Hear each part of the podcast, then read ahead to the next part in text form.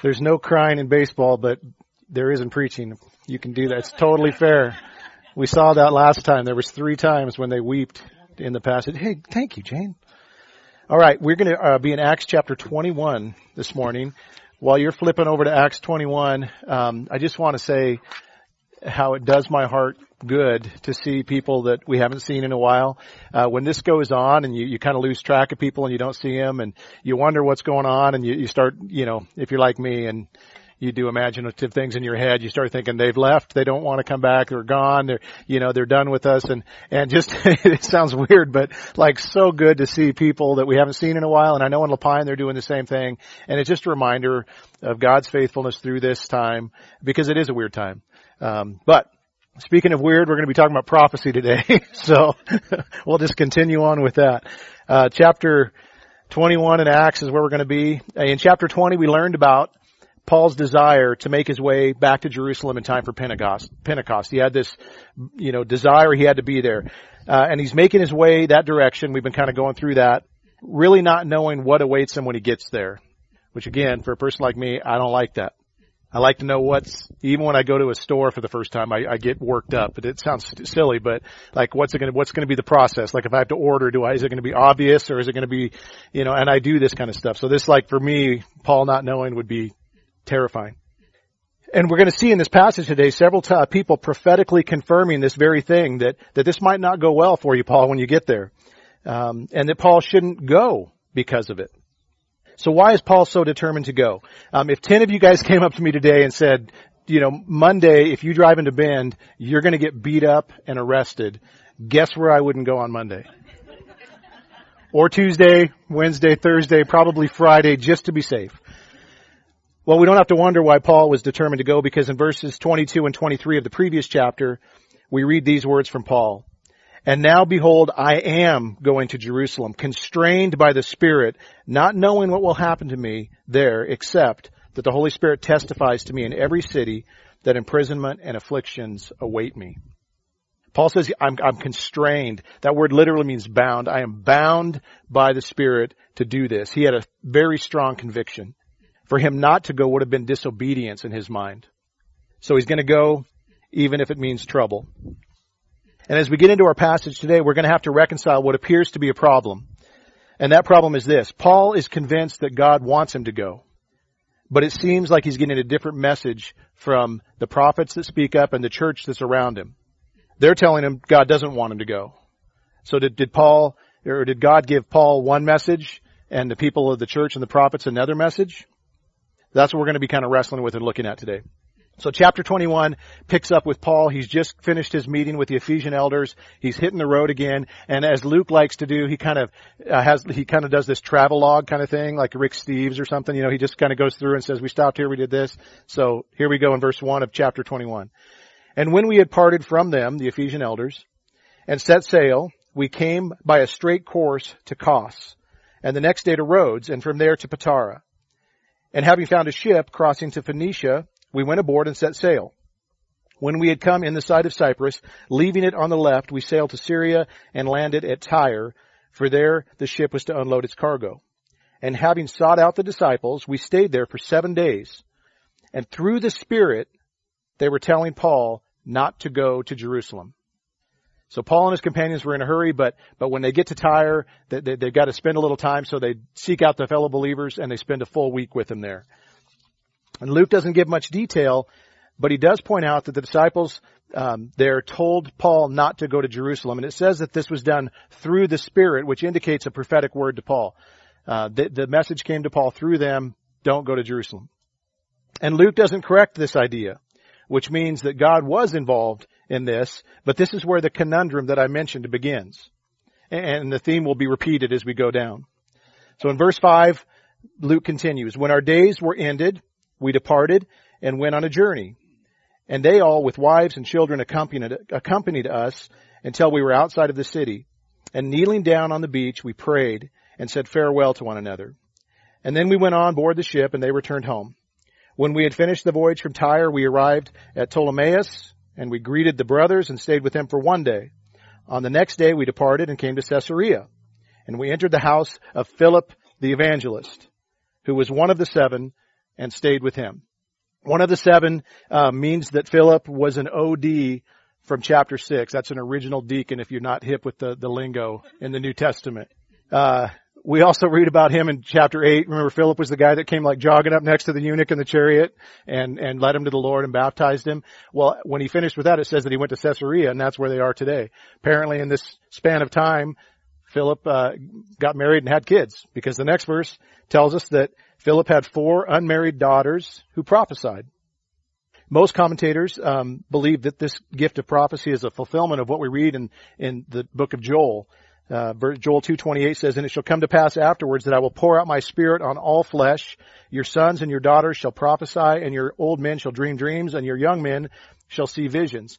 The fact that Paul says he mentions Philip the evangelist and then talks about these four daughters that prophesied, it would be kind of an odd thing to mention unless he's trying to establish the fact that these four daughters chimed in and told Paul the same thing that the other people had been telling him. That's the indication I get. I, know I'm reading into it a little bit, but it, normally if you introduce somebody, you don't just talk about what their four daughters do. He mentions this because I think he's trying to say the case is mounting, right? The evidence is mounting right now. And then we get to verse 10 where the big guns roll into town when Agabus shows up. So verse 10 says, while we were staying there for many days, a prophet named Agabus came down from Judea if you don't remember Agabus, uh, he was written about in, in Acts chapter 11 where he accurately predicted a famine that was going to take place, and it did. And, and so the uh, the church in Antioch, he came to them and told them there's going to be a famine. They prepared uh, for food and so forth to be collected to send relief to the believers in Judea, so that when the famine happened, they were ready for it. So Agabus is legit. He's already got, you know, he's bona fide. He's he's known as as, as a guy that's a prophet. And so in a very symbolic act, much like the prophets of the Old Testament, Agabus acts out what's going to happen to Paul in Jerusalem. And we read that in verse 11. It says, he took Paul's belt and bound his own feet and hands and said, thus says the Holy Spirit, this is how the Jews at Jerusalem will bind the man who owns this belt and deliver him into the hands of the Gentiles. Trinitarianly speaking, which isn't a word, but it's a good one, the phrase, thus says the Holy Spirit is the same as saying, thus says the Lord, which is what the Old Testament prophets would have said. So Agabus is claiming to speak the words of God. And he tells Paul two things. He says, when you get to Jerusalem, the Jews will bind you and they will hand you over to the Romans. Now, interestingly, if you if you were to look down at verses 30 through 33 of the same chapter, it, it discusses this incident and it tells you what happens. And, and while the outcome of what Agabus said is correct, the details are a little, a little wonky. Um, so the Jews did seize Paul, but the Romans are the ones who actually bound him.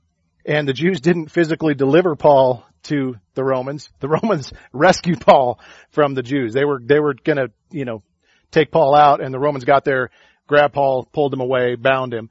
Um, now in my mind, and I don't know how prophecy works, I don't have the gift of prophecy, so, but in my mind, Agabus could have clearly seen this, this kind of a vision or, or whatever of Paul standing next to a group of angry Jewish people, bound and being taken away from the Romans. And, and what he said was going to happen was accurate. That doesn't change. The, the, the details, because the way I view it, prophecy consists of three things. A revelation, an interpretation, and an application. Okay? So, what God shows you or tells you, what you make of it, and then what you do with it and it's important that you know that all those things exist. So I would argue that what God revealed to Paul, what God revealed to the disciples in Tyre that told him not to go to Jerusalem, what potentially God might have revealed to Philip's daughters, and what he revealed to Agabus was exactly the same thing. It's what they did with it that was a little different. So in, in chapter 20, Paul says, the Spirit testified that imprisonment and afflictions await me. That's what Agabus told him too. Exactly. This is what's going to happen if you go there. And my bet is that the disciples in Tyre were shown the exact same thing, but they interpret it and imply and, and, and apply it differently. They do it the same way that the people that heard Agabus do. And if you look at verse 12, we see what happens. It said, and, and Luke includes himself in this, by the way. He says, when we heard what Agabus said, so here, here we read it here in verse 12. When we heard this, we and the people there urged him not to go to Jerusalem. So they heard the prophecy and they interpreted to mean, don't go. Same thing the guys in Tyre did. So my point is, there was nothing wrong with what God was revealing. It was accurate. It's how they interpreted it and applied it that caused the problem. They assumed it meant God didn't want Paul to go. But Paul knew that God wanted him to go, and that becomes clear. Um, we know it now because you know, looking back, I don't know if you've noticed that, but prophecy is a lot easier to figure out when you look back at it than when you're trying to figure out what's ahead. I'm really good at that, you know, looking back and getting it right. Not as good with the other. Uh, we know Paul was supposed to go to Jerusalem. That part's unquestionable now. And that's why Paul says this in verse 13 to them after they tell him not to go. He answered, what are you doing? Weeping and breaking my heart. For I am ready not only to be imprisoned, but even to die in Jerusalem for the name of the Lord Jesus. And since he would not be persuaded, we ceased and said, let the will of the Lord be done. That's a great answer. That's always a great answer. I don't know if you know that, but you'll hear us pray that way a lot. You know, we'll hear prayer requests from people and we'll say, God, this is what we would like to see happen. We believe that this is what you can do, but at the end of the day, Lord, we trust you to do your will. Let that be done. That's exactly how Jesus prayed. Lord, if there's any way that, if there's another way that we haven't thought through here that this, this cup could pass for me, I'd like to know about it right now. But, your will, not my will be done. That's okay. It's okay to pray that way. And that's ultimately where they land, which is good. So, they all wanted the Lord's will to be done. Um, in summary, God did want Paul to go to Jerusalem, and he made that clear to Paul. God also wanted to prepare Paul for what awaited him, so he made that clear through various prophets. God was not sending opposing messages. God doesn't do that. The confusion came in the way that the people understood and applied what God had revealed. So, what does all of this mean for us today? What do we do with the gift of prophecy and for those who claim to have a word from the Lord? That's something we do here uh, at time from time to time, and I'll admit this is difficult stuff that not everybody agrees on, and and I'm going to do my best to kind of lay this out, and, and we'll see how it goes. There's generally two camps in the church today: those who believe that the gifts have continued on past the apostles and on past the, the final writing of the Bible that, that the gifts have continued for today. They're called continuationists because they continue. There are those in the church that believe that the gifts have ceased. Once the apostles died, once the Word of God, the, the Bible was written and completed, there was no need for these gifts any longer. Usually they only include this, this, the, mir- the miraculous gifts, right? Healing, prophecy, and tongues. They don't say all the gifts like teaching and things, but, but those gifts have ceased because they were only there to give the church a strong foundation. Once that foundation was laid, we don't need them any longer, so they would say that the gifts have ceased, and they're called cessationists. It's hard to say without, see that's why we're six feet apart. Cessationists. Um, I think there are problems with both of these positions, and, and, the first one, and I'm not trying to offend anybody, the, the, the one that, the idea that they've ceased, I don't think there's good biblical support for that argument. I'll just say that. If you want to have that discussion with me, if you think that there is, um, I, we'll, we'll go to 1 Corinthians chapter 1, chapter 13, we'll go to Ephesians 4, and, I would have that, love to have that conversation with you. I just don't think that there's biblical evidence to say that they've ceased. So that's where I'm at.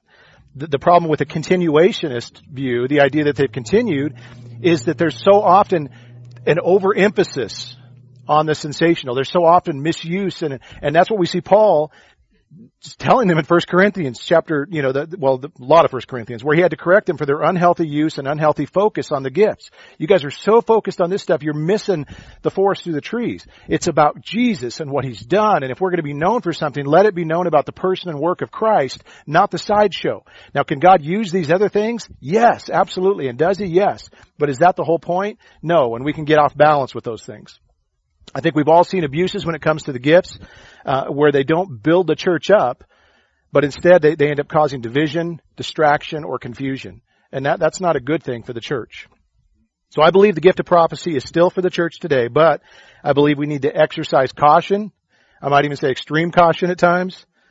And I don't believe that it carries the same weight as what we see in the Old Testament, an Old Testament prophet. Do you remember, uh, so we shouldn't view it as thus says the Lord or thus says the Holy Spirit in the, in the way that they did in the Old Testament. Do you remember what happened to an Old Testament prophet who got it wrong? You know, yeah, bad things happened, right? If that were still the consequence, by the way, for, for saying thus saying, thus says the Lord today, when, and you got it wrong, guess how many people would be saying thus saith the Lord? Probably not near as many, right? But that's not what we see now. So you see more people saying this. Today we have the completed scriptures that's thus says the Lord. Thus says the Lord. This is it, right? They're sufficient, they're authoritative, they're reliable, they're true. We don't need to wonder about it. It's, it's enough. It's more than enough.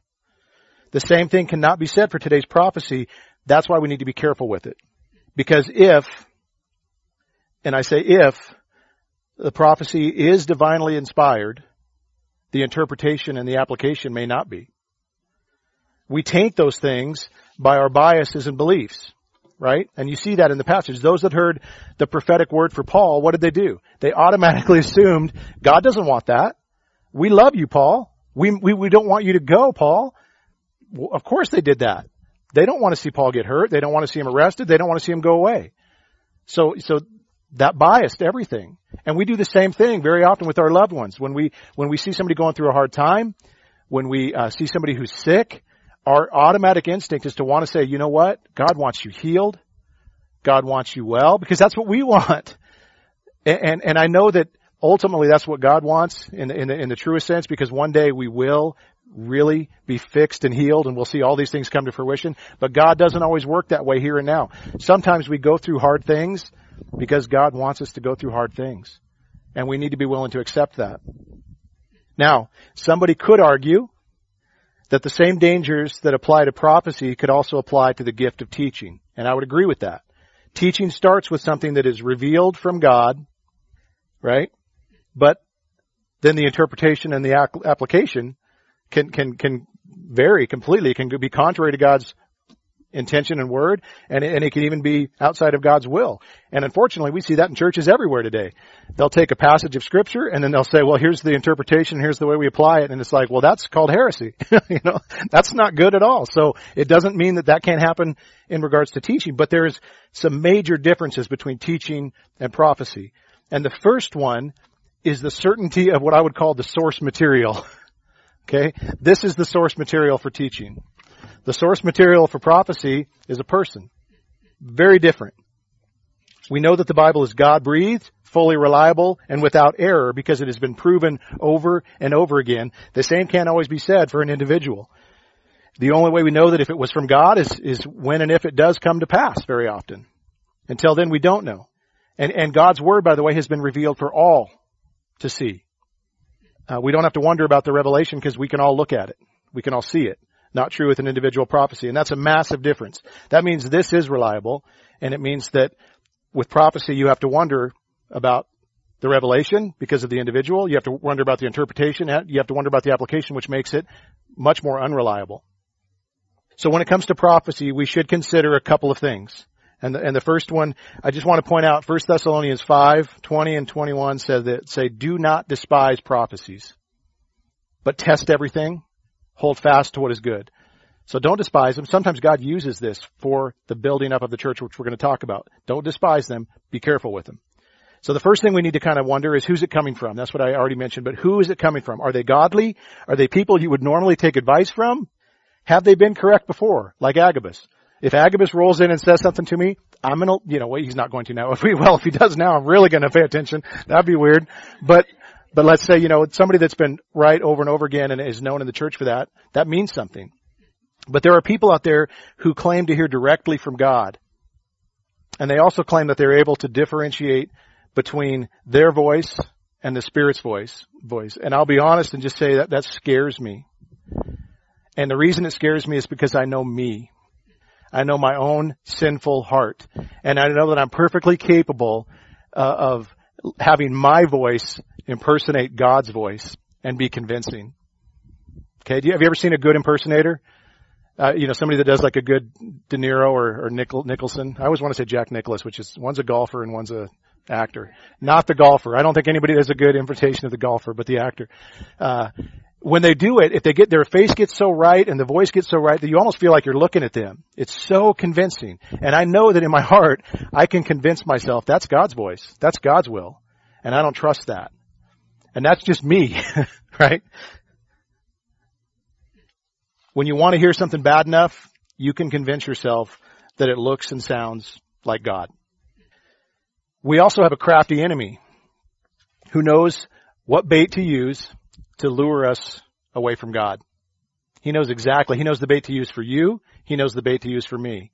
You know, a good fisherman knows, depending on what lake they're on or what river they're on, which bait to use. And a, and a crafty enemy like like Satan himself, he knows how to bait the hook to, to get you.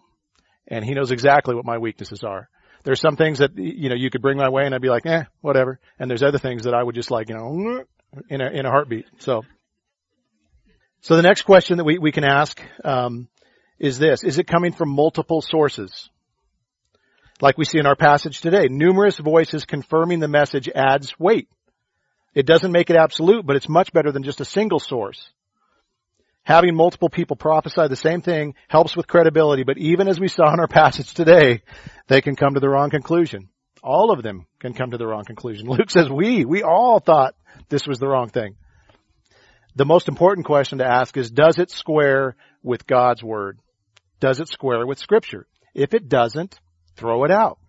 Immediately throw it out.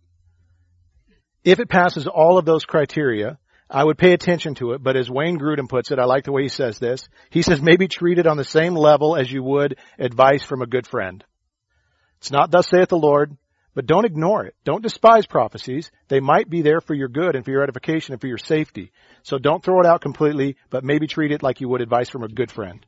So why do we still need prophecy for the church today? Why, what's its purpose? Well, in 1 Corinthians uh, 14, Paul starts out by saying, "Pursue love and earnestly desire the spiritual gifts, especially that you may prophesy." And then he goes on to say that the reason for it is that it's going to strengthen, it's going to encourage, and it's going to comfort believers. It's going to edify the church. I don't know if you've noticed today, but you know what the church needs right now? It needs strengthening, building up, and edification. It needs the encouragement to know that, you know what, God is in this. God is here. God has not left the building. The church is still important. We need to hear these messages. So the idea of a prophetic voice telling us it's going to be okay, that God has not, you know, abandoned us, uh, uh, things like that. Those are things we need to hear. You need to hear that in your own life sometimes. We need to hear it collectively as a group sometimes. And that's partly why Paul, if you if you look at Ephesians four, it says you know he gave the apostles, the prophets. He mentions um, why that is, and it's for the building up of the church to equip the saints for ministry and to build up the body of Christ. So we need these things. It's also to warn and convict people. There have been times when somebody could come along and warn you about something that you're doing or about to do that you shouldn't be doing.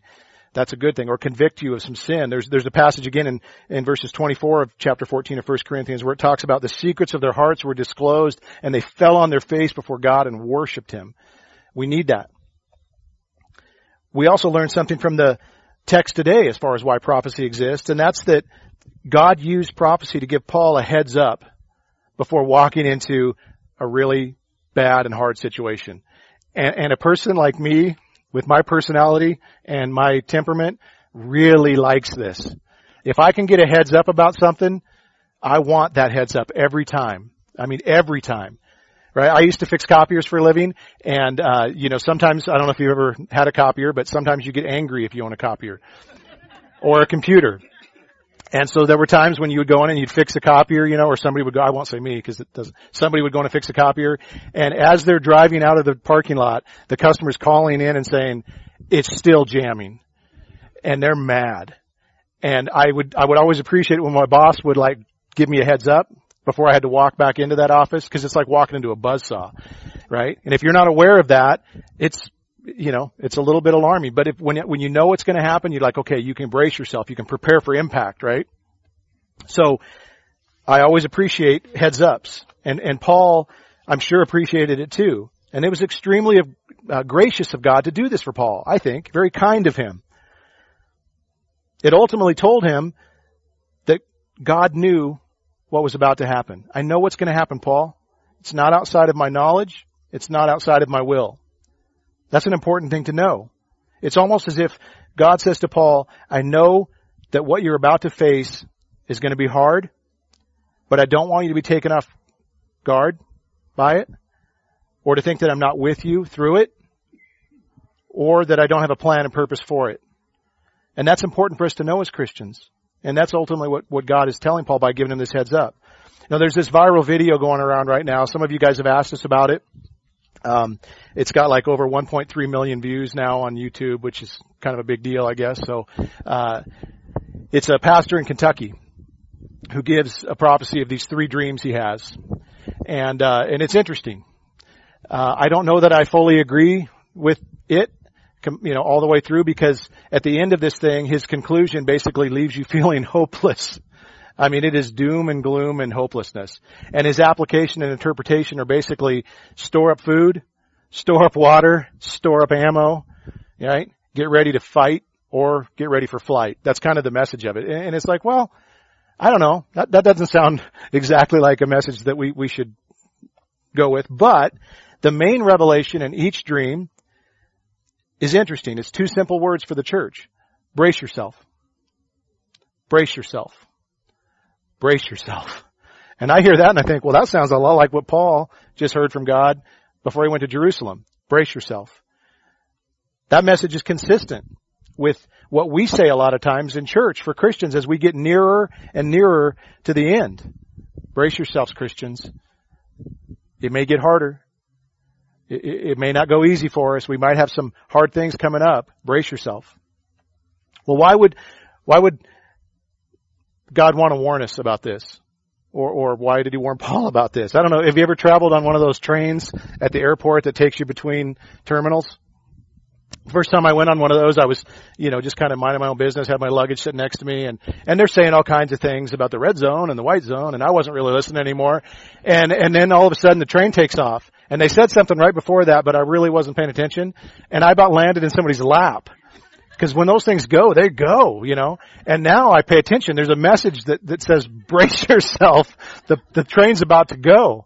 And now, man, I'm like, I get, you know, I'm I'm like, I'm I'm getting ready right? I gird my loins, as the, as the King James says. I'm, re- I'm ready when this thing's going. I'm not doing that again.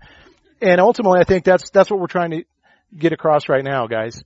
Um, I don't know what's going to happen next, but God does. And it might be difficult. And He wants us to know we need to brace ourselves. It doesn't mean God's forsaken us. Doesn't mean that He's not in it. Eh, we know our future. We know what it holds. He's promised us this already. But on the way there, it could get interesting, right? That's why Ephesians 6:13 says this. Therefore take up the whole armor of God that you may be able to withstand in the evil day and having done all to stand. Right? You just picture yourself in that position. Alright, here it comes. I'm gonna stand. I don't know. If you've noticed like the political and social forecast, it seems to be showing like a high pressure system building and, and dark clouds moving in. I don't know if you're seeing that, but, but it's a little scary. You know, when you see a storm on the horizon, you're like, well, that doesn't look good. And that's what it looks like now to me. Are you ready? If a storm hits, are your feet on a firm foundation? Because if we are anchored in Christ, we have nothing to fear, no matter what comes our way. But our default seems to always be to try to outrun the storm. Right? To avoid difficulty. If we see storm clouds, we go the other way. That's exactly what they did in our passage today. Oh, Paul, there's a storm in Jerusalem. You need to go that way. And, and believe me, this is something that resonates with me. When it comes to the idea of self-preservation, I mean, sign me up. I like the idea of self-preservation. I like the idea of avoiding hard things and difficulty. My tendency is to hunker in my bunker. Okay? I don't even have a bunker, but I kind of wish I did uh, it, it's it's that idea of okay, if something hard's going to come, I need to like hunker down and, and hide away and and you know take care of me and mine first. But I don't see that being the Christian message, especially at a time when things are going to get bleak. Um, somebody mentioned today, people are afraid, they have no hope. That means we need to be like those crazy people that charge into tornadoes. I don't know what they're thinking, but there's people that, that chase tornadoes. And I'm not suggesting don't really do that. But as far as like the storm that's approaching and the people that need hope and to hear the message of the gospel, that's where we need to be. Paul saw it this way. I don't know if you noticed about this, but just like Jesus, Paul knew that God had important work for him to do and that it meant that he would have to suffer. He would have to suffer so that others might not have to suffer. You get that? We might have to suffer so that others might not have to suffer. Paul believed hell was real. And he believed that people were going to go there if he didn't go to Jerusalem and on to Rome to tell them that there's a Savior who died for your sins so that you can be forgiven and have an eternal hope and a place to go where none of this storm stuff happens ever again. And Paul was committed to that message. That's why Paul said, to live is Paul. That's not what he said, is it? That's what I want to say. To live is Brent. That feels right. That's what the world is saying right now. No, he said to live is Christ and to die is gain. That's when I get mine. When I go to be with my Lord. Until then, to live is Christ. It's to, it's to glorify Him, to serve Him, to honor Him, to tell others about Him. That's why Paul said this when he, when he heard what they said to him. What are you doing? Weeping and breaking my heart. For I am ready not only to be imprisoned, but even to die in Jerusalem for the name of the Lord Jesus. And that's why he said, I do not account my life of any value, nor precious to myself, if only I may finish my course in the ministry that I receive from the Lord Jesus to testify of the gospel of the grace of God. Paul was prepared for anything that came his way through the name of the Lord Jesus, for the name of the Lord Jesus. Are we? Many of you are afraid of, of what's going to happen next. If I'm being honest, I am too. We don't know. But, but the church needs to band together now. You know, this is a lot easier to do when we're together than we're apart. God knows what's going to happen next, and that's the important part. We don't know. He does. He, he, there's no corner he can't see around. There's nothing coming that he's not aware of. And we need to trust in that and take confidence. So just like I, I suggested, maybe Paul said, or God said to Paul, I know that you're about to face some hard times. I don't want you to be taken off guard by them or to think that I'm not with you through them, or to think that I don't have a plan and purpose in them. He does. And we need to brace ourselves and trust Him. He's good. He won't fail us. He won't fail in the end. You know, read the end of the book. It's okay to do that. We win. We're gonna get through this time. But in the meantime, let's try to grab as many as we can that are, that are, that are hopeless and helpless right now and don't know Jesus to bring them along with us. So Father, we thank you so much that we get to meet outside in this glorious place with the sun shining on us and, and hear um, all about who you are and what you've done for sinners, Lord. Thank you for sending Jesus Christ to die in our place, to suffer on our behalf so that we can have a home with you, we can be forgiven and we can have an eternal home with you, Lord. If there's anybody that doesn't know Jesus today that's either watching or listening or here, uh, Lord, I just pray that they would understand that they're, they have a need for Him to confess their sin, to turn from, from what they're trusting in and from what they're doing and, and fully submit and surrender to Christ as Lord and Savior. To believe that He died on the cross for their sins, that He was buried and that He rose again, and that now He waits for us, Lord. If, if we would just come to Him as, as Lord and Savior, Lord, I pray that that's what would happen. And we ask for that in Jesus' name. Amen.